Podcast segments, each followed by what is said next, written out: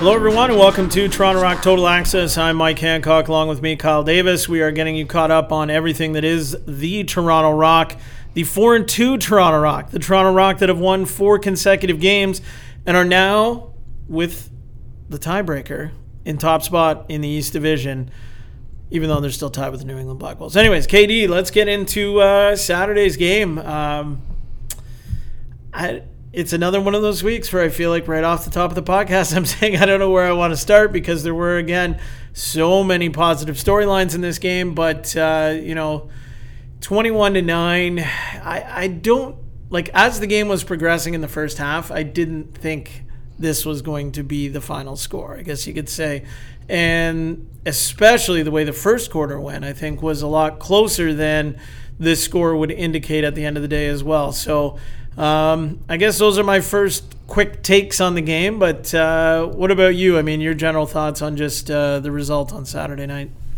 Yeah, it's cr- it's crazy. I you know coming on here, I don't know if I'm speechless because I'm, or you know, it seems like just rinse repeat next again right now with, Yeah. with this group here. And uh, I, you know, you mentioned you didn't expect the score to get away like that. I don't think I expected that that sort of margin, but even the game being tight at half, I believe 10-7, You know, they're still on pace again in a tight game for for the twenty Yeah. which is, which is crazy. And and I think you know, I mean, you discussed there, Bold was was pretty solid in that first quarter, and you know, made some big saves, kept kind of New England, uh, you know, tight there for a bit, but. You know, all around steady. Starting Nick Rose in net defense. You know, solid again, only allowing nine, pushing the ball, some transition goals, and the offense just doing what the offense does right now. You know, Jones, Hellyer, Schreiber back at it, and then you know the supporting cast of everyone else filling in with their role. It's it's great to watch. It's fun to watch, and you know I felt the arena had its best atmosphere of the year so far, and you know the fans really picked up on it. Well, I was I was worried in the first quarter because literally, of I think both of our opinions on the podcast last week was that if New England was going to win this game, it was going to be a tight, close, probably in that 10, 11, 9, like uh, somewhere in that as a final score. And that's kind of what we were pacing out at. You know, it was 2 2, the Rock were behind 2 1. Um, you know, a last second shot at the end of that first quarter, I think, was is something that maybe gets uh, overlooked a little bit. The Adam Jones goal, I think it was right at the end of the first quarter, you know, as a little bit of a springboard into the second quarter, and just you know, I think the Rock being on top instead of tied, even though it was only a one goal edge uh, after one, I think was kind of kind of big, really, in the big picture. And then you know, trading goals back and forth in the second quarter, pretty wild overall. I think uh, what was it seven five Rock in the second quarter, so like you said, 10-7 at the half, but. Um, you know, even at halftime, you did kind of feel like maybe they're hanging around, maybe they're hanging around. And then even uh, third quarter was 4 2, but, you know, 2 2, and then the Rocks start their nine goal run to just say, enough messing around here. We're putting this one away. Um, the offensive performances.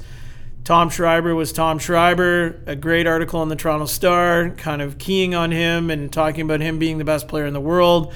Uh, you know, hits the newsstands on Saturday morning, and then he goes out and has that performance on Saturday night, which, you know, from the PR angle and everything, just worked out absolutely perfectly. But um, I, really think it's becoming true. You know, like, you know, the preseason hype is real. I, I think the hype around him is has become so real, it's scary.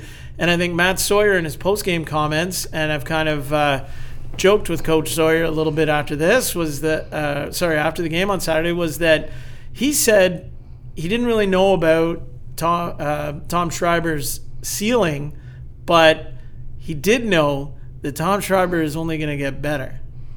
Yeah, no doubt. This And guy, if that's like, what are we talking about here? he was he was it was crazy watching some of those goals uh, on the on the weekend, and you know it felt like felt like he you know okay this is a tight game, and okay Tom Schreiber's just gonna end this right now, and just kind of took Yeah. o- took over, and you know Jones was doing his thing, Hellyer doing his thing too, but he was he was a monster on the right side, and you know I. Like as you know, it was one of the first full games I got, I got to watch with my role here, and, and I was amazed at j- just watching this guy, you know, do his craft and and we joke too, like that article does come out, and it, it's almost like not that Tom was waiting for the article or had anything to do with the article, but it just cemented the credibility of of that author must feel pretty good right now too. You know, writing that and, and seeing him come out with that performance, but. Uh, you know, obviously it's about the team and, and the win, and if it felt like you know, there's a little crack in the dam, and finally that thing opened up in the fourth quarter. and just it poured on on the from the, from the New England standpoint. But a couple things uh, on their end. Um, you know, you mentioned we mentioned Shawn Evans uh, leading up to the game. He he was held scoreless. Uh, I I don't know the last time. You know, Shawn Evans would have a zero in the goal column. Uh, I'd have to look back on that. But and their offense, other than Shawn Evans, or you could kind of you know pair them together. Shawn Evans isn't going as or Shawn Evans goes, as does the New England offense goes. Uh, you know, he gets zero, and they put up nine, and you think the one fluky goal, David Brock gets two. That really leaves the offense with six. And uh, you know, if your offense, you know, is going out and putting up six in comparison with what it's kind of going down the the globetrotter on the on the other end of the floor down there for that yeah. game. It's the you know the outcome is what the outcome is there. Yeah, and it is weird to think that you know if Shawn Evans is going, the New England offense looks pretty deep, almost right. But when it's not going, yep. you suddenly start to think, uh, how much is really there on the offensive side? And I don't think you can say that about the Rock offense because you know, say you know, say Tom Schreiber's not going. You've still got, you know, chances are Hellyer and Jones are going, and maybe Hickey's Hickey. having his night, right? And he's a guy that is getting lost a little bit in all this, but, you know, he's not quite putting up the same type of numbers as he has in the last few years, but, you know, he's got 10 goals, 10 assists through six games, which is pacing him out for 30 goals and 60 points. So, you know, yeah, the goals would be down a bit, but, you know, now we're starting to talk just a few games in here. But, you know, Georgia's offensive record for goals for that they set last year at, I believe, I think it was around 266, I want to say. We'll double check that maybe before the end of the podcast here. But, um, you know, Toronto's got 100 goals now in six games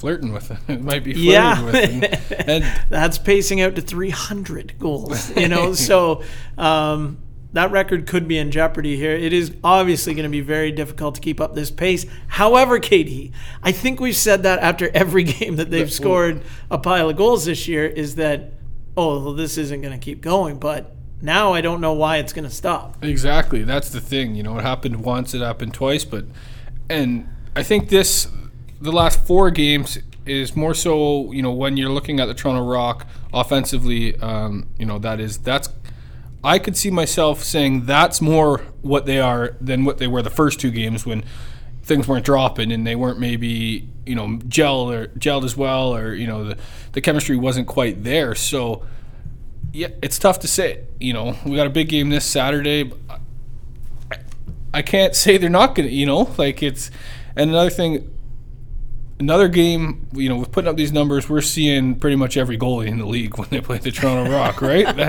and we are getting we our fair share, fair of, share yes. of getting a, getting a look at the goaltenders here, and uh, no one has been able to, to, you know, to halt them or, or, stop them for the time being. But you know, the offense is, has been rolling, but I, I think kudos to the defense as well, holding them to holding them to such a low number and chipping in offensively. it, it is a team effort. It is a team game you know, obviously the 21 or the 20 plus goals, it, it, reflects on the offense, but there's a whole lot of pieces that, and work from individuals that, that go into that.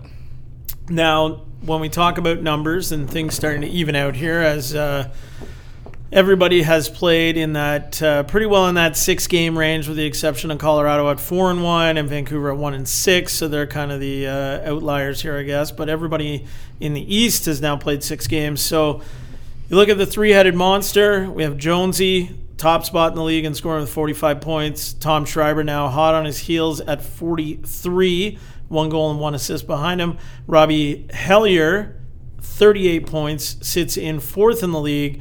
Nick Rose, his 46 save performance and nine goals against has moved him up to uh, third, I believe, in goals against average and second in save percentage.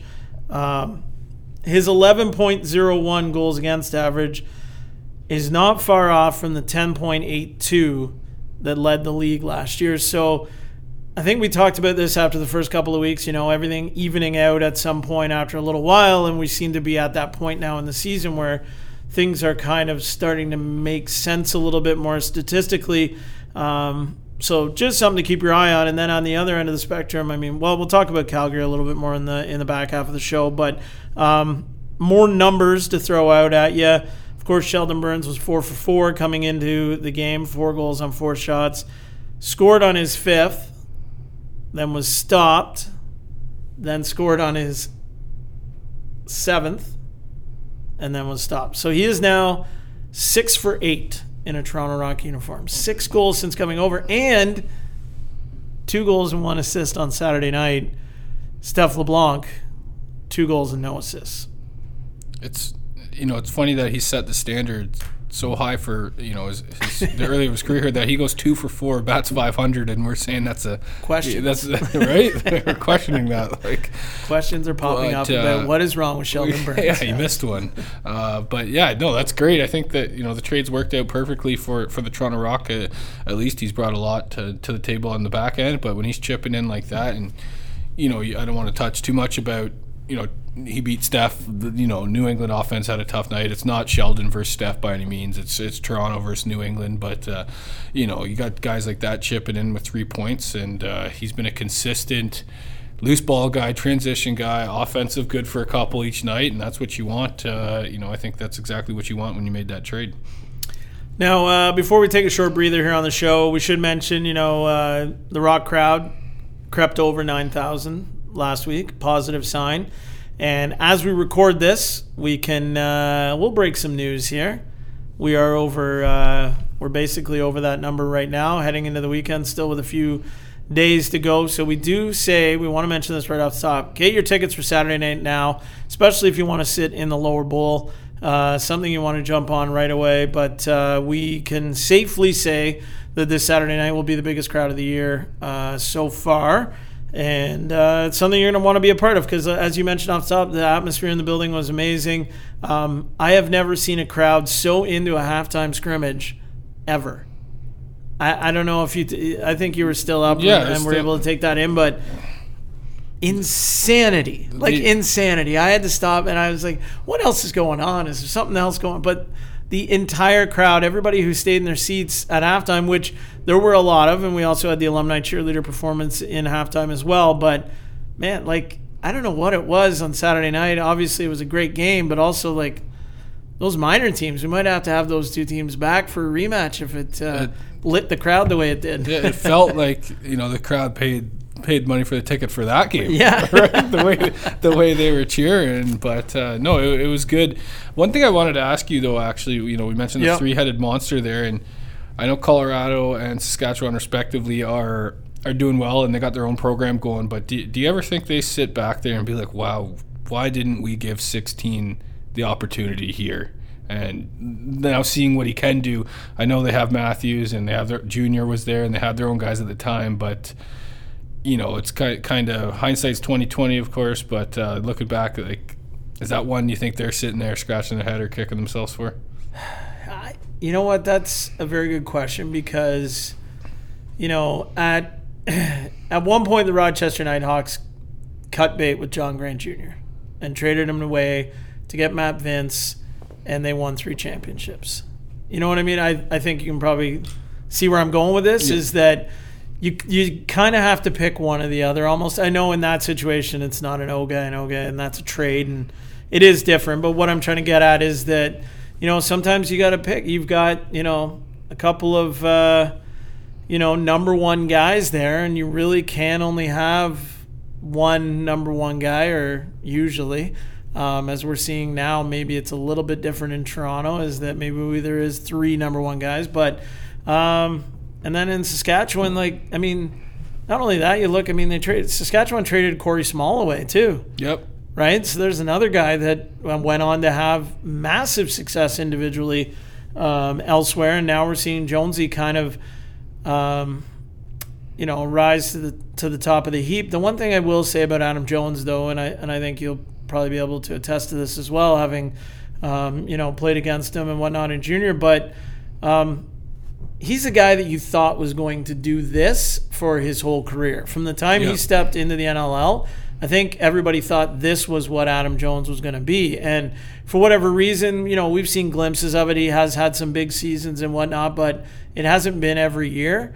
And now that I think he's kind of just he's in the right spot, he is also back with the guy that coached him in junior in in Matt Sawyer and surrounded by I think just a very good situation. And and a lot of times maybe that's what it takes. And I don't think you can really fault Saskatchewan at all. You know it was a kind of almost a, a one year trial and you know obviously some other you know travel things factor into everything as well. But you know they didn't win a championship last year. They came off two in a row and they decided you know maybe this is one of the changes that they had to make along with getting rid of the goaltender that won them Yep. two championships. But Colorado maybe that's the one where I start to think eh Junior kind of at the end of it there, Yeah. and they're hanging on a little. It's tough.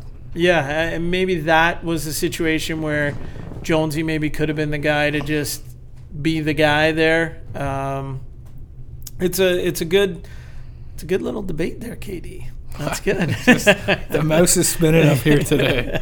um, but yeah, no, I mean we could talk forever about Jonesy, but like I said, I, I think you know from 2000 onwards, I think probably kind of I, think he's the best. I say this all the time, but I think he's the best junior lacrosse player that I saw come through at the junior level and just how dominant he was. Um, you know, with those Orangeville teams and in that Minto Cup in 2009, and it was one of my you know favorite things to watch. Like I always say, the game that Orangeville lost in that two out of three final was, I think, maybe the best junior lacrosse game I've ever seen played by anyone. You know, since I've been watching the game, and uh, what Jonesy did in that game. So, anyways, we're very happy that he's on our side now. That is for sure. For sure, no doubt. So we will uh, we'll leave it at that for the opening segment of the show. Here we'll take a break, and in a moment we'll be joined in studio by Toronto Rock assistant coach Bruce Codd, and then following that, the big get of the week. it's good for the program. Good for the pro- great for the program is uh, Robbie Who. Robbie Hellyer will be uh, in studio with us uh, a little bit later on in the podcast as well. So stick with us. Lots more Toronto Rock Total Access to come.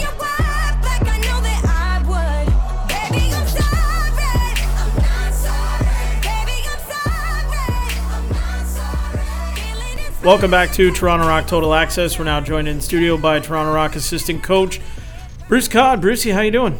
I'm well. How you doing? Uh, I'm doing quite well, and obviously uh, everything, everybody's all smiles here in Toronto Rockland uh, for good reason.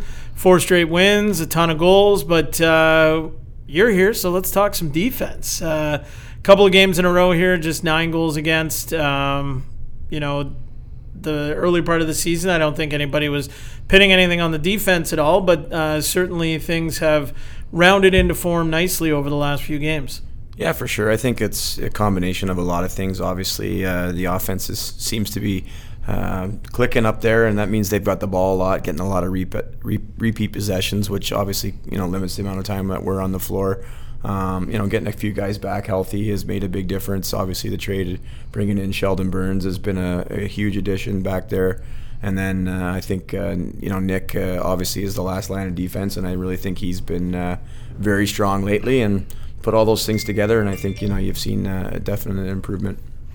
Now, we've had a couple guys on the show too mention that, you know, when the offense is going, it certainly takes the pressure off them, kind of like you're saying when the offense is getting the repeat possessions out there. But, you know, what have you seen just in terms of a confidence level from uh, your guys over the last few games when the ball's going in at the other end of the net and there is, you know, that little bit less pressure on the D guys? Yeah, certainly some of those games, you know, obviously the Vancouver one, you know, we're out to a six or seven uh, one, you know, uh, lead, you know, 10 minutes into the game. Uh, that that kind of gives you a little bit of, you know, shot shot in the arm that, yeah, we, we've got this under control. And, you know, um, you know, obviously it, it takes a lot of pressure off for sure. And, uh, you know, one of the things for me that thinking about it is, you know, sometimes the other night, you know, uh, New England would get to three and you know 30 seconds later our offense would find an answer. And it's tough for teams to sustain any momentum. And uh, obviously uh, momentum's a huge part of the game. So you know anytime we've given up a goal it seems like our offense has you know squashed any uh,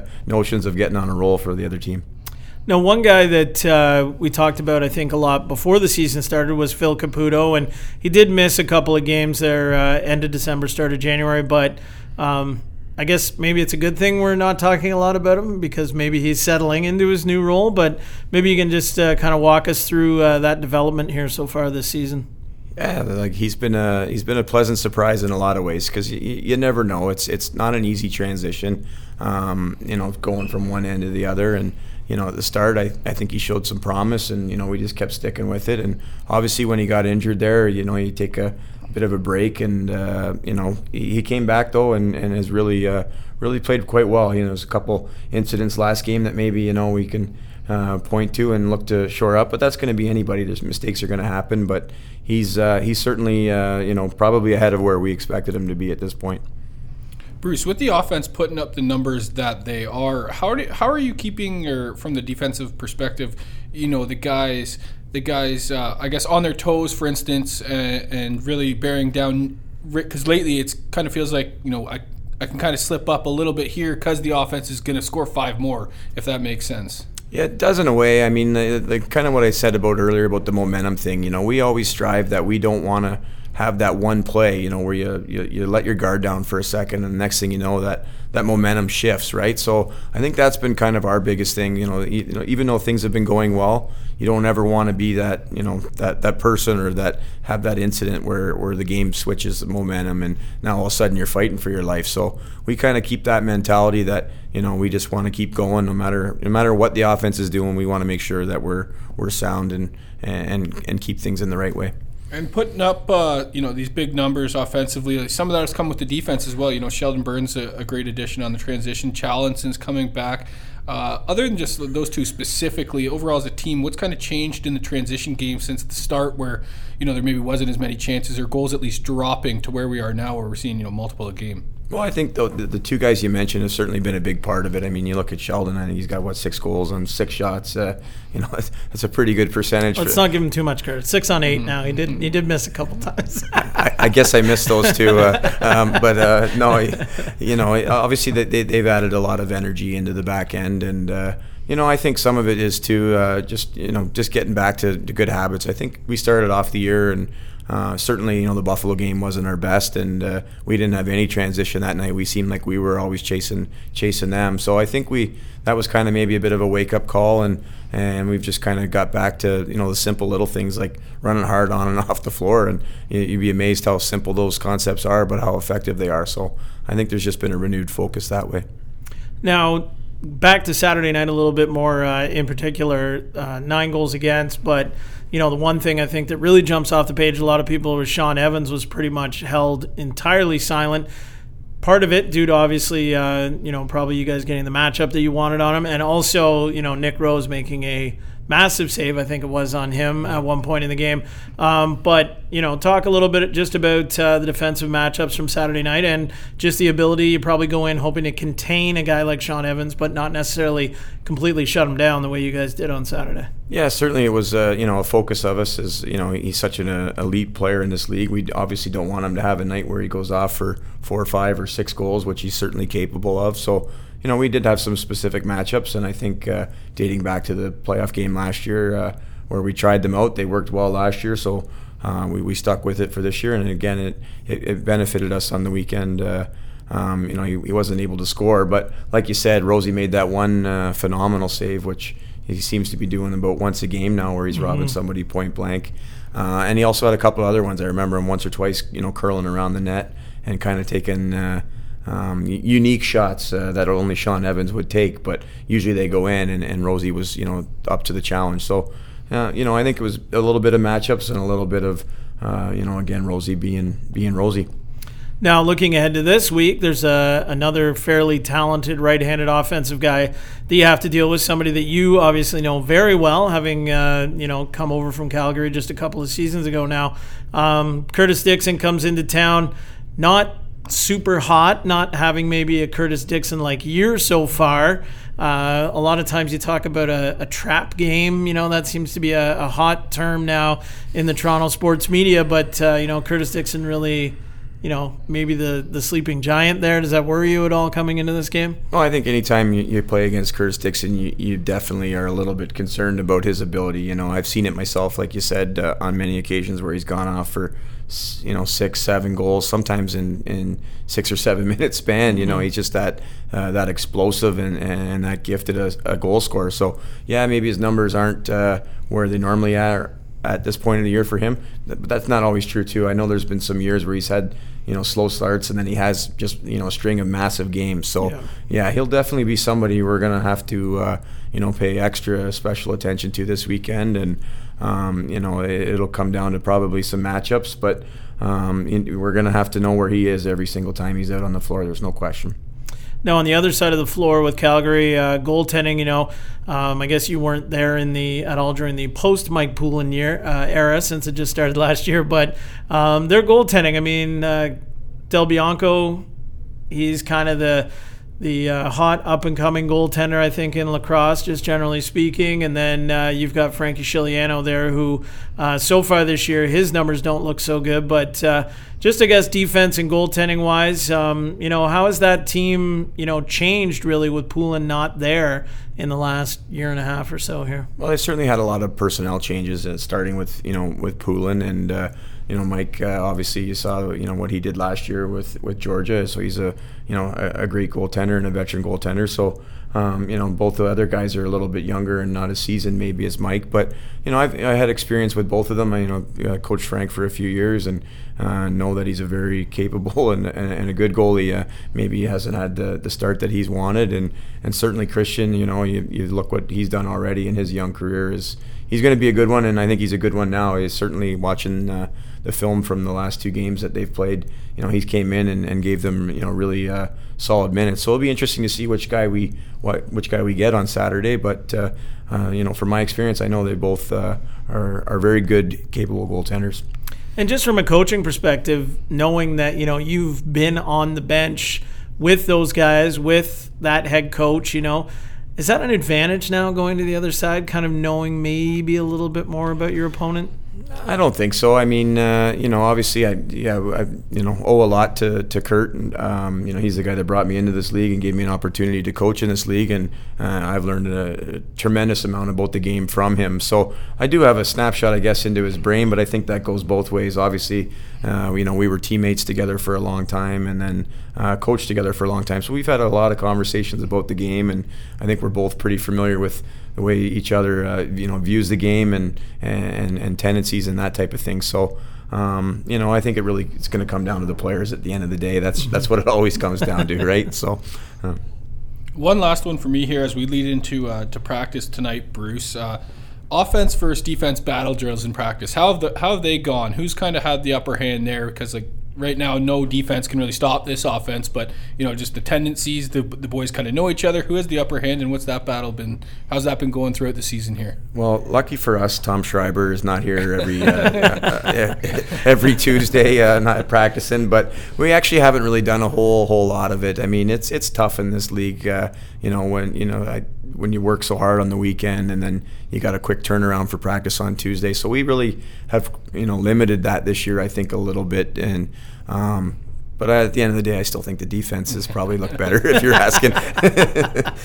All right, fair enough. All right, well, we'll leave it at that, Brucey. Uh, thanks a lot for joining us. Uh, enjoy practice and other things tonight, and uh, we will see you on Saturday night for another big one. Sounds good. Thanks for having me. All right, that was Bruce Codd, assistant coach with the Toronto Rock. We'll take a short break and be back with more Toronto Rock Total Access in a moment.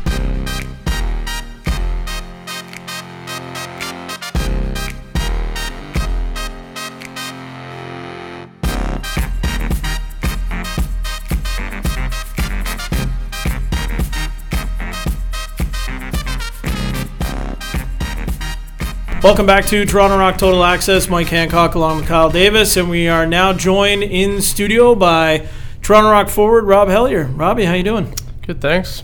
This is the big podcast debut for you. Yes, it is. Sure, it's something time. you've been looking forward to for a long time to finally get your chance to have your say on here. I couldn't be more thrilled to be involved. I can hear it in your voice. All right, well, uh, let's talk a little bit about uh, kind of what's been going on so far this season. Uh, bit of a slow start for the team out of the gate, obviously, as has been uh, talked about quite a bit. But um, you know, what do you see as having been the big difference from the first couple games to these last four that we've seen this offensive explosion here with 82 goals in the last four?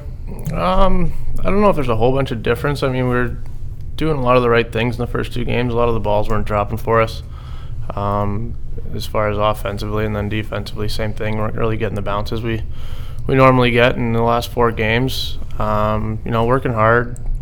I think um, sticking to the basics and you know working as an offensive unit up front and then back on the defensive end, they've been outstanding. You know, keeping guys to the outside and making Rosie's job pretty easy. Now Saturday night, uh, you know, things started a little bit slowly. It was a very tight game, and I think something that we had talked about quite a bit on the podcast, anyways, that if New England was going to win that game, that it was probably going to be a tighter, low, low scoring game. That they didn't want to get into uh, a shootout, so so to speak, with the Toronto Rock. But um, you know, confidence level, I guess, going through the early part of that game, and uh, you know, Aaron Bold was playing great. Was that ever starting to creep into your minds at all? That uh, maybe the uh, offensive floodgates were closing a little bit, and this was maybe going to be a closer game, or was it, you know, were you guys still pretty confident with the looks that you guys were getting that stuff was eventually going to drop? Um, yeah, we're confident. I mean, our offense, we try to create something every time we go out there. Um, but against uh, you know a good defense like New England had, and obviously Boldy's one of the best in the game. So um, like like you said, uh, I mean we weren't trying to be um, tr- weren't trying to do anything different. Um, you know, I thought it was going to be a lot closer with three two after the after the first quarter, but then I think we got seven more, seven goals in the second quarter, and went into half at 10-7. So I mean, we never try and we never expect to get 20 a game, but um, you know when that happens, it uh, makes our job pretty easy up there. Robbie, uh, you know, bigger picture here, bringing it back a bit. You know, last year with the injury and whatnot. I know, I know you played a bit in the summer with the Oakville Rock here, but how are you feeling? Do you feel like you're fully, you know, caught back up? How, is everything, you know, recovered? And if you could just take us through that process of, you know, you know, missing last year and, and kind of the, re- the rehab and the work that goes into that to get you back to, to where you are now as a player on the floor. Um, well, anyone that's gone through that injury knows it's a ton of work. Um, you know, off the floor, you know, there's a lot of physio that goes into it, a lot of strengthening that um, comes with uh, comes with the injury, and you know, you have to trust the process and trust the, the surgeons and the and the physio um, the physiotherapist that you're dealing with. So, I mean, I had good uh, training staff working on me constantly, and um, you know, to be able to come down to the track and you know work with Homer and then CQ and Davey constantly, they help me, you know, get back to 100 percent and as of right now, I, feel as good as I possibly can. Um, I still would like to get more strength in, in that side. Um, I can tell a little bit power wise, um, but uh, you know, um, as of right now, I'm, I'm happy where I am, and um, you can only go up from here. And you know, part of I guess if you could take a positive about you know be watching the games last year, you got to watch uh, you know Tom Schreiber come in from from a bird's eye view and see what he's all about. And how how was or how has I guess watching him last year and kind of learning his tendencies helped you slide in and, and comfortably, uh, to say the least, and, and you know gain some early chemistry with him this year. Well, you know, a player like Tom, it's uh, it's pretty easy to get used to playing with him. You know, he's so so talented and, and so like diverse out there. He can do whatever he wants with the ball, and, and then he's pretty good off, um, you know, off ball too. You saw the cut he had, and, and Kieran found him, um, you know, naked on the crease for a goal on uh, on Saturday. So, I mean, he's he's pretty easy to play with. Um, you know, get open for him, and he's going to find you the ball, and you just put it in the back of the net. Now he's also talked quite a bit about that. Uh, you're a player that he studied. Um, and he's out there and he's kind of talked about, you know, quote unquote, stealing moves and stuff like that. Uh, have you noticed anything about that in his game that you're like, well, that's something I do all the time? Or is he picking your brain all the time? Like, what's, what's that relationship been like? Um, I mean, I don't think he steals any of my moves. He's, he's got pretty good ones of his own. Um, but uh, we have a great relationship on and off the floor. Um, you know, I didn't get to be around him a whole bunch, not playing last year, but um, when I was around him, you know, he's a very easy guy to talk to, very easy guy to be around, and very humble. So uh, he makes it, you know, very easy to talk to him and, and approach. And you know, we, anything either of us wants from each other, we will uh, we'll say that, and and uh, you know, we're working pretty together, pretty good uh, together so far. Now, something I found funny that uh, you posted on your Instagram, I think it was within the last couple of days, the picture of you and Jonesy celebrating and saying that Jonesy was telling you how he had always uh, looked up to you.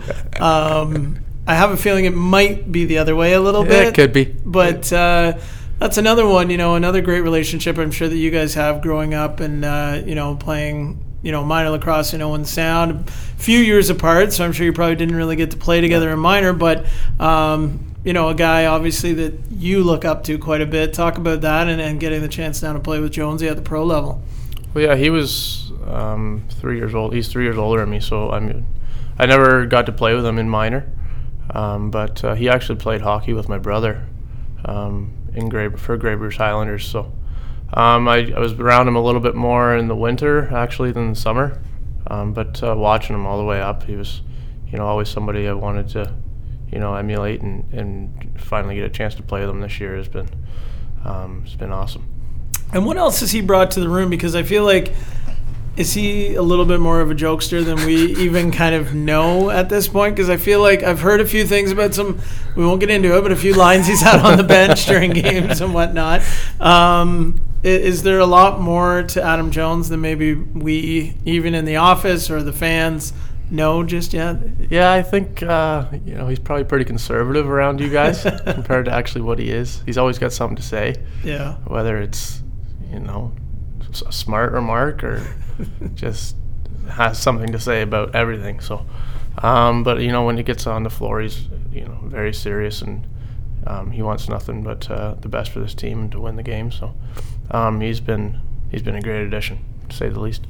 And br- bringing it back to the lacrosse side of things here now, you know, looking ahead at, at the big game this week, Calgary in town. You know, the Toronto Rock's rolling right now. Calgary's struggling, for lack of a better way. You could a pretty desperate team coming into uh, uh, coming into town here. What do you see out of them? You know, they got some prolific scores in Dixon and Dobbie and, and Wes Berg, and just what are you seeing out of that matchup, and what are you expecting from the defense and goaltending in particular? Um, well, it's always you know scary having a desperate team coming into your building. You know they've lost I think four in a row now, um, and we've obviously won four in a row. So we have to you know match their intensity and their desperation is going to be our biggest thing. Um, because any anytime you get a team on the ropes like that, uh, they're doing everything in their power to get a win. So we got to match that. Now, before we let you go here, Robbie, one thing we did want to talk to you about was uh, we started the the Robbie Who Hell Yeah chant on Saturday, and I, it has actually caught on quite a bit. And on social media, it seems like fans are picking it up. And I know around the office, we've had a lot of really good feedback actually from fans on it. But you know, what are your thoughts on it? What do you think of it? It's cool. Um, anytime you can interact with the fans like that, and uh, you know hear the hear their chants um, after a goal and their reactions is is cool. I mean, um, you know, I I didn't really have that you know growing up or anything like that, so um, it's it's something new for me, and you know I'm just getting used to it like everybody else, and I'm enjoying it. Can you believe this is what this is your eighth season in the league, right? This is my eighth, yes. What? Like, can you believe that it's your no, eighth it, season? it- like, it flew by. I mean, the first year we won the championship, I you know I was 18 and very naive and thought it was easy. yeah, So now coming back to it, we've obviously lost in the finals in 2015, and then and then now you know you just realize how hard it is to get back there and how um, you know competitive this league is, and um, I just I can't wait to get another chance at that championship and hopefully uh, lift that trophy. do you still uh, you still love it as much? And I, I know the answer is probably yes, but I, I, I can just remember. Uh, early on uh, in your career, I think it might have been either your third or fourth year. I can remember you being a bit banged up out there, and I think you remember telling me that your foot was banged up or something, and you know you probably could have or should have come out of the game, but you just said there was no way I was coming out. It's too much fun. You know, do you still like have that same? I guess. Yeah, I know you're not that old, but that youth, youthful enthusiasm you did. You know, at 21 years old, kind of. Uh, you know about the game and just being out there at Air Canada Centre playing for the Toronto Rock. Yeah, I don't think playing at the ACC ever gets old, no matter how old you are.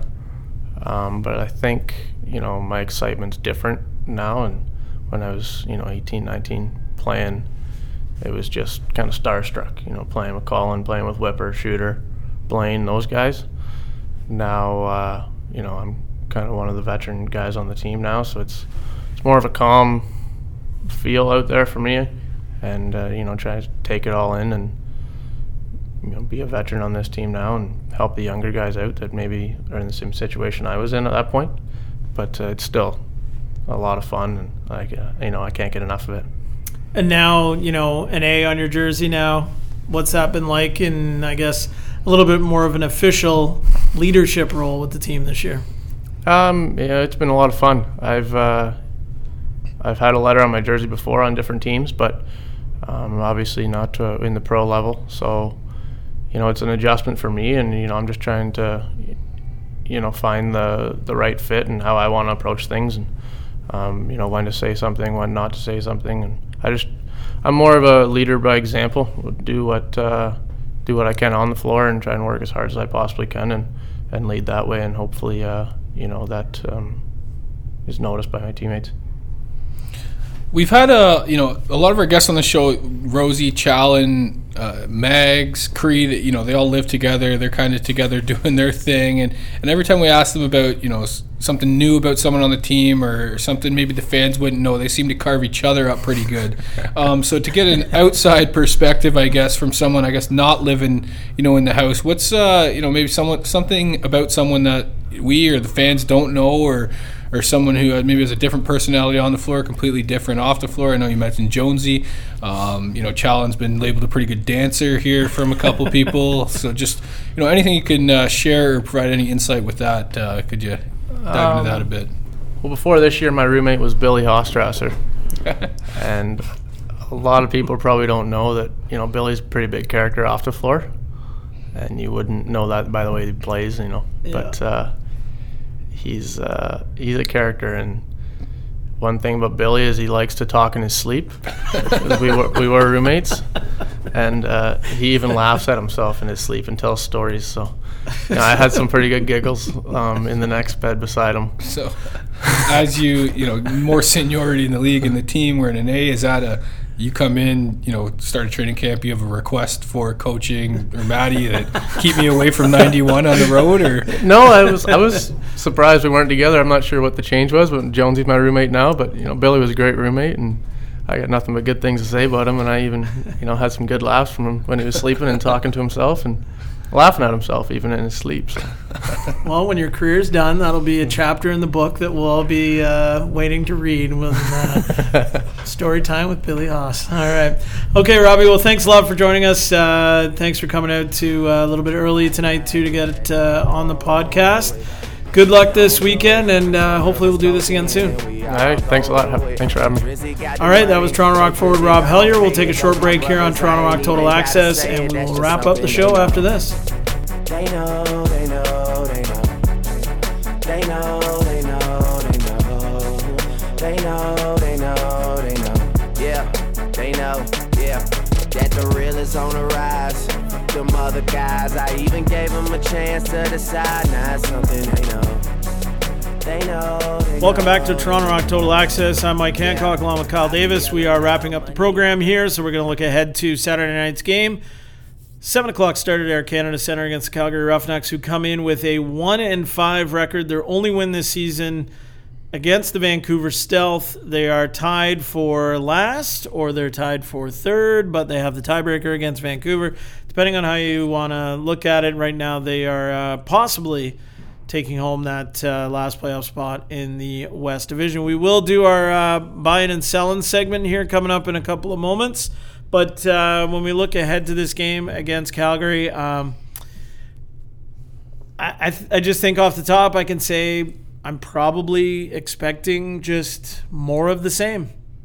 Yeah, I, I, I agree. I, I was going to say, you know, I've had some predictions not go my way on this show in, in, previous episodes from time to time, but I don't really have a prediction other than, you know, like you said, the same kind of outcome or at least game you know, folding out the same way that that was seen in the in the recent ones there. And I think Toronto wins not not easily. It's every game's obviously you know you got to work hard, you got to show up. But I think Toronto takes this one.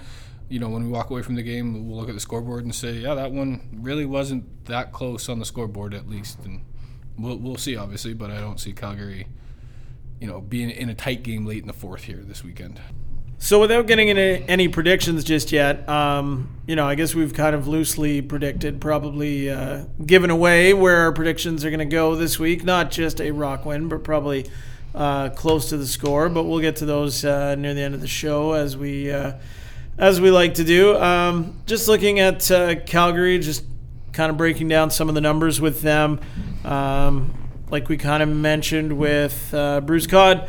Curtis Dixon, just 23 points so far through six games. And, you know, he and Dane Dobbie both have 23 points. Curtis Dixon, he does have 13 goals, so he is pacing out to, you know, I guess flirt with uh, with 40 goals this year, but just not quite what you expect from him so far. And then when you look down, I think Wes Berg with just eight goals and 18 points is maybe a little bit even more of a concern there in Calgary that uh, he hasn't quite uh, stepped up just yet. But Holden Cattoni, Riley Loewen, eight and nine goals respectively there. So things are, I guess, fairly spread out, but clearly so far just not quite enough on the offensive side of the ball for Calgary. It's, it's funny, you, you know, you mentioned Wes Berg, and I never really seen seen it in lacrosse or it's been maybe it's happened more than I've just been privy to knowing but you know the whole Wes Berg that there seemed to be some contract issues at the start of this year you know training missing training camp and and you wonder you know you see it in hockey all the time a guy misses training camp and that season seems to be he just seems to be a step behind Yeah. for for just not being there and uh, you know getting through the the reps required leading into the season and you wonder if there's something similar to that going on, and then you wonder if that trickles down into just, you know, kind of coincides with Calgary's offense as a whole. You know, I know they put up a decent number last game versus Saskatchewan, but that was, you know, other than that, it's been pretty. Uh, pretty grim for them offensively, at least uh, uh, this season so far. But you know, Bruce Bruce mentions you know Curtis Dixon has the ability to, you know, go off any particular game. But I think those other, you know, you mentioned Cattoni, Loewen, kind of younger guys in the league, still trying to find their way, you know, kind of role players, niche players right now for Calgary. Uh, so be curious to get a look at them. But I, I think Dane Dobbie actually just set the record for Calgary points, didn't he, this past weekend yep. uh, versus Saskatchewan in that loss? So that's interesting. Obviously, he's a, a, veteran guy that can obviously, you know, he's had a good career and can obviously still bury the ball. So another guy to, to watch out for. But I just don't see it being enough. And with the way, you know, Toronto's defense and Rosie are playing as well right now. Yeah, and Dane Dobbie, I mean, there's a player that, uh, you know, his body has been through the wars for sure, yeah. but always a guy that, uh, you know, gives 112% out there and is worth coming to watch play. You know, he's a guy that, you know, if if Dane Dobbie's coming to town, I mean, you talk a lot about Curtis Dixon. He's obviously another guy that you would, you know, one of those guys you'd pay to go watch play, so to speak, like they always talk about. But Dane Dobbie, I think, is another guy that, uh, you know, we're saying just set the Roughnecks record for uh, career points. And um, he's just another entertaining player. And when he scores, he's usually gone through the gauntlet to get to the net and put the ball in there. And uh, always a guy that it seems like he's kind of earned every goal he's scored in this league. Yeah, for sure. And you know, he, he does. He's a smaller guy. He's you know he really does have to work for everything he gets. You know, Dan Dawson, a bigger guy in the league, can kind of bully his way through or shoot shoot over guys. It's kind of the opposite with with Dane there, but you know he's got a lot of skill too. To you know, you don't lead an organization in points without you know putting in the work, having the skill to show for it, and uh, you know, good good accomplishment for him. And uh, but I think you know from a Calgary perspective, it's more about getting on track here uh, as a team, and obviously not the start they wanted to. Missed the playoffs last year, and you know, right neck and neck with Vancouver. There, obviously the game in hand to to clinch it or miss that final play, available playoff spot in the West, which I don't think uh, you know would sit too well with with the brass over there. So they'll be they'll be desperate, they'll be hungry coming in. So I don't think you can you know take this for granted by any means. Uh, you know, a desperate team or a team that works hard or you know, still, even though they, they may not have as much skill on paper, still can make for a, for a very entertaining or, or a hard game from a Toronto perspective for sure. Here's the big question for you. What's that? Who starts in net for Calgary on Saturday night? Frank Scigliano, his numbers are not real good. Christian Del Bianco has had, uh, you know, 113 minutes, so not quite two full games worth of minutes. His goals against average is 10 and a half, which is, uh, you know, I guess had he played more minutes so far, you would say it's the best goals against in the league. But having only played not even two games, I don't think you really put him at the top of the list officially. But um, who who do you go to? I, I, I mean, I don't. It's not know. an easy question. It's not. really, it's not. e- It's not especially easy. when you're sitting there at one and five. Like For sure. This is the kind of game where, you know, for them, why not change it up or let's see what Christian can give us with a start here and maybe catch. I don't even want to say lightning in a bottle because he is, you know, highly touted and you know by all means has all the skill to uh, you know move forward with a good NLL career here. But you know, obviously Frankie's been their guy so far. Hasn't worked out. Um, I mean, I wouldn't be against you know going the other way with Del Bianco, but for some reason I just feel Frankie's going to get the start. He's you know just more experience uh, coming into a, a game versus a veteran group offense here, an offense that's rolling. He's just I don't know, just has more playing time under under his belt here in in this league. But um, you know, kind of like we mentioned, and the way it's going, I. I still think we're going to see both, though. I just don't know what in what order. So does it? I mean, from Toronto's perspective, does it really matter if they're both coming in? But that's just my opinion. All right, so let's get to uh, our buying and selling segment here on the program where I'm going to pitch a few things to KD, and he's going to say either he's buying it, in other words, he's believing it, or he's selling it, non believer. All right, so we're going to start off with, uh, well, one that we have visited twice this year so far, and both times KD has sold it off, but with the recent statistical evidence here and uh, doing some math probabilities and uh, whatnot, will the Toronto Rock have three 100 point guys this year? Third time's a charm for me. You finally got me. um, Yeah, doing some quick math here. Out of the the third, the three-headed monsters, Rob Hellyer, 38 points in six games, averaging just over six a game. Uh, just doing, like I said, the simple math there. That paces him out for 114 on the season. Um, and for that reason, I'm going to go yes. I'm buying. They do have 300 point guys, and I just like my odds with that. Uh, you know, we'll say a 14 point buffer currently. you know, true, to move to move forward with. So I'll take that one and buy now that they do have 300 point guys.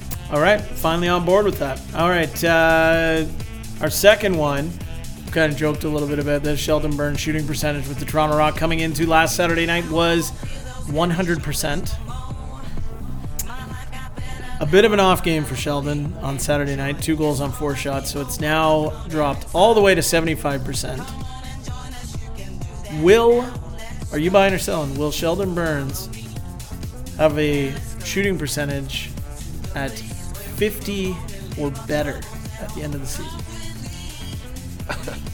It's crazy that we're even talking about this, but I unfortunately just playing the odds and you know lacrosse and, and the game that it is, and you know he is still a D guy by all means here. He's gonna only gonna get a couple looks a night, and, and I don't think they're all gonna drop or, or three quarters of them are gonna drop on a nightly basis. I think he might have say at off night, you know, doesn't get one one night, and it wouldn't be unheard of or, or, or a slight on him, but just with the numbers and the odds and still, you know, so many games remaining, I'm going to have to think he just slides under the 500 mark there.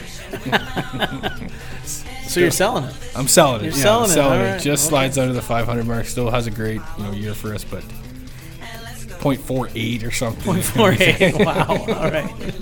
You know, if you thought he was going to be 0.48, I might go with I'm buying it. I'd be like, you know what? I'm going to, I think 4.8, but in that case, I'm going to maybe save one more drop.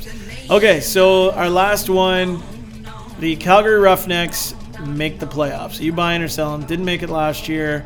Right now, as we mentioned, one in five. Their only win this season has come against the Vancouver Stealth, the team that presently they are trying to hold off to hold on to that third and final playoff spot in the West. Vancouver's one and six. Calgary, of course, with the head-to-head win and the tiebreaker right now, and a game in hand. Buying or selling, Calgary makes the playoffs. I'm buying Calgary makes the playoffs, and it's you know just goes to show this this league and, and how it is. Uh, you know one in five, and I'm buying them to get to squeak in here. Uh, but you mentioned they got the tiebreaker. I know they're still going to play a couple more times.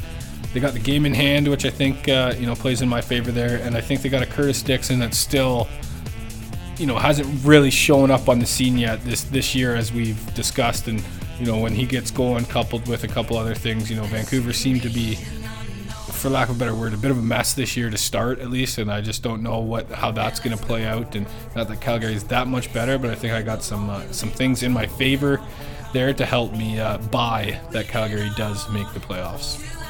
All right, that wraps up buying and selling. So, uh, just to recap, KD buying three 100 point guys and Calgary make the playoffs, selling Sheldon Burns, finishing with a shooting percentage at 50% or better. Currently at 75. Not playing the odds on that. Yes. All right.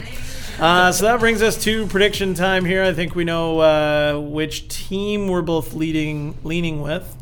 Uh, we both think it'll be a Toronto Rock win, but uh, I hit 17 to 9 two weeks in a row, one week bang on. Last week, I underestimated the Rock offense. They scored 21 goals. I only predicted 17, but uh, what are you at 16 11? 16 11 I had, yep. Still a Rock win. So technically, Both 4 and 2. still a win in the win column. Doesn't matter how you get them, just how many, right? Uh, so go ahead, predict away. Well, from the Calgary standpoint here and just the way the game's been going, I'm sliding them in with a 9 because that seems pretty standard. All right. The teams come in and get a 9. And I have to go over the 20 spot here, so I'm going to go. It just seems to be the numbers coming in my head right now 21 9 Toronto Rock win this Saturday. Wow. All right. Well, you know what? The number in my head was 23 to 9. That's what I was thinking. This is outrageous. It's By the way, the fact that we're Like- even the fact that we're even talking about this and people that are listening right now are like, "Come on, guys." What if, but like, what if a first time listener tunes in and just we lose all credibility? as we, I knew that this was probably the way we were going to go, and I don't know. This may be before your time, but on Saturday Night Live, they used to have this sketch, the Mike Ditka and the Bears, the the Bears uh, skit, and it used to always be they do their predictions, and it would be you know, um, whatever Washington, you know, minus twelve. Chicago 143, right? Or like they just predict, you know, Mike Ditka 77 and he's going to beat Green Bay. They're going to have minus 47, right? Like, so I felt like this was almost like the way that this was going to go was uh, that we were both going to predict high scores. But um, yeah, so we got 21 9 or 23 9. I can't even believe this is seriously coming out of our mouths. But you know what? I think we're both very much believers that this could very well happen again this weekend. And uh, maybe next week we'll both look like idiots. I don't know that uh, you know it'll be a tight, low-scoring affair, but um, obviously, if we're both willing to go on record here and make these predictions, then Stand by him. stand by them. Yeah. So, uh, what else is going on? We we've talked tickets briefly here, but we should probably dive into it a little bit more. Um, lots going on as always. Lots available. Lots of options out there for you, but lower bowl tickets becoming quite scarce. KD for Saturday Yeah, night. For sure. The office has been buzzing. It's only, uh, you know, Tuesday here. Uh, but we've had a great two days, and you know, like the team grabbing momentum. There seems to be a little momentum going in, in the stands, which is good. So uh, we got a big, you know, partnership, you know, in attendance at this game tonight with COBT. So they there's going to be, you know, inventory is going at a premium here. So if you do want to, you know, get in, which I think you should with the the product on the floor right now, um, you know, by all means, don't hesitate to to contact the office directly by phone at 416 596 3075, uh, torontorock.com slash tickets. Uh, you can go on our website. We have the online chat. You can chat with a rep right there. But uh, yeah, the way this team's playing, there, there's no reason not to get down on a Saturday to the city and, and watch this. Uh, you know, the team, some individual performances that need to be noted here. Um, great packs available still to get you in. You know, a six-ticket flex pack, a, f- a four-play pack. Uh, there's lots uh, different options. You can bring your group out. You know, work party, whatever that may look like. But uh, get down and support the support the boys, support the game, and, and see another fun, fast-paced lacrosse game. And we should mention, you know, if you are itching to get down to a game, get down this Saturday because if not, you're gonna have to wait a whole month Yeah, they go on the road. There's a, a bye week in there. We're not back at the hangar till March 3rd there. Yeah. So this is the one. Get out, uh, ride the wave here with uh, with how things have been going, and uh, you know, like we said, you know, we're talking about the Rock offense and the three-headed monster. And while we are predicting that the Rock will keep the Calgary Stars in check. This is also your big chance here to see guys like Curtis Dixon and Wes Berg and Dane Dobbie in person. Um, you know, at the Air Canada Center on Saturday night. I'd be curious to see how Wes actually, you know, you talk about this, you know, a platform for Dixon to get off his schneid a bit, but you know, Wes comes comes here with some familiarity with the Oakville Rock organization. Yep. You know, knows Jamie, knows a lot of guys on the team. This could be, you know, an opportunity. I'm sure he doesn't want to, you know, come in and just get, a, you know, abused by guys he knows here. This could be a good opportunity True. to watch him. Uh, you know, obviously one of the top players in the game as well, but opportunity for him to, uh, you know, kind of showcase his skill and, you know, get his game going in the right direction here in front of some people he knows. And we've got the cousin matchup, the Tyson Bell on Calgary, Latrell Harris on Toronto. Little rivalry there. Two yep. guys. You know, Latrell hasn't scored a goal yet this year. I'm sure Tyson's told him. That. Yep. Tyson has scored this year.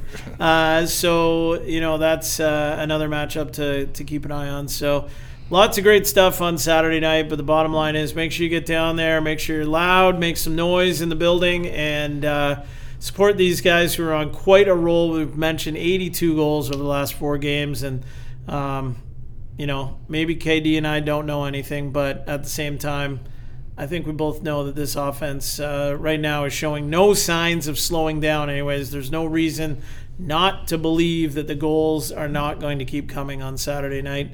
Um, you always think maybe it's going to stop at some point, like we've talked about, but right now, the way things are going and the way this team is playing, it's unbelievable, and you have to get down there to see it for yourself. So, uh, unless you got anything else to add, KD? No, I'm good. Just looking forward to, to getting down there, and like you said, we keep riding this wave. That is uh, some great Toronto Rock lacrosse. All right, so that'll do it for this edition of Toronto Rock Total Access. In the meantime and in between time, for Kyle Davis, I'm Mike Hancock, saying we'll chat next week.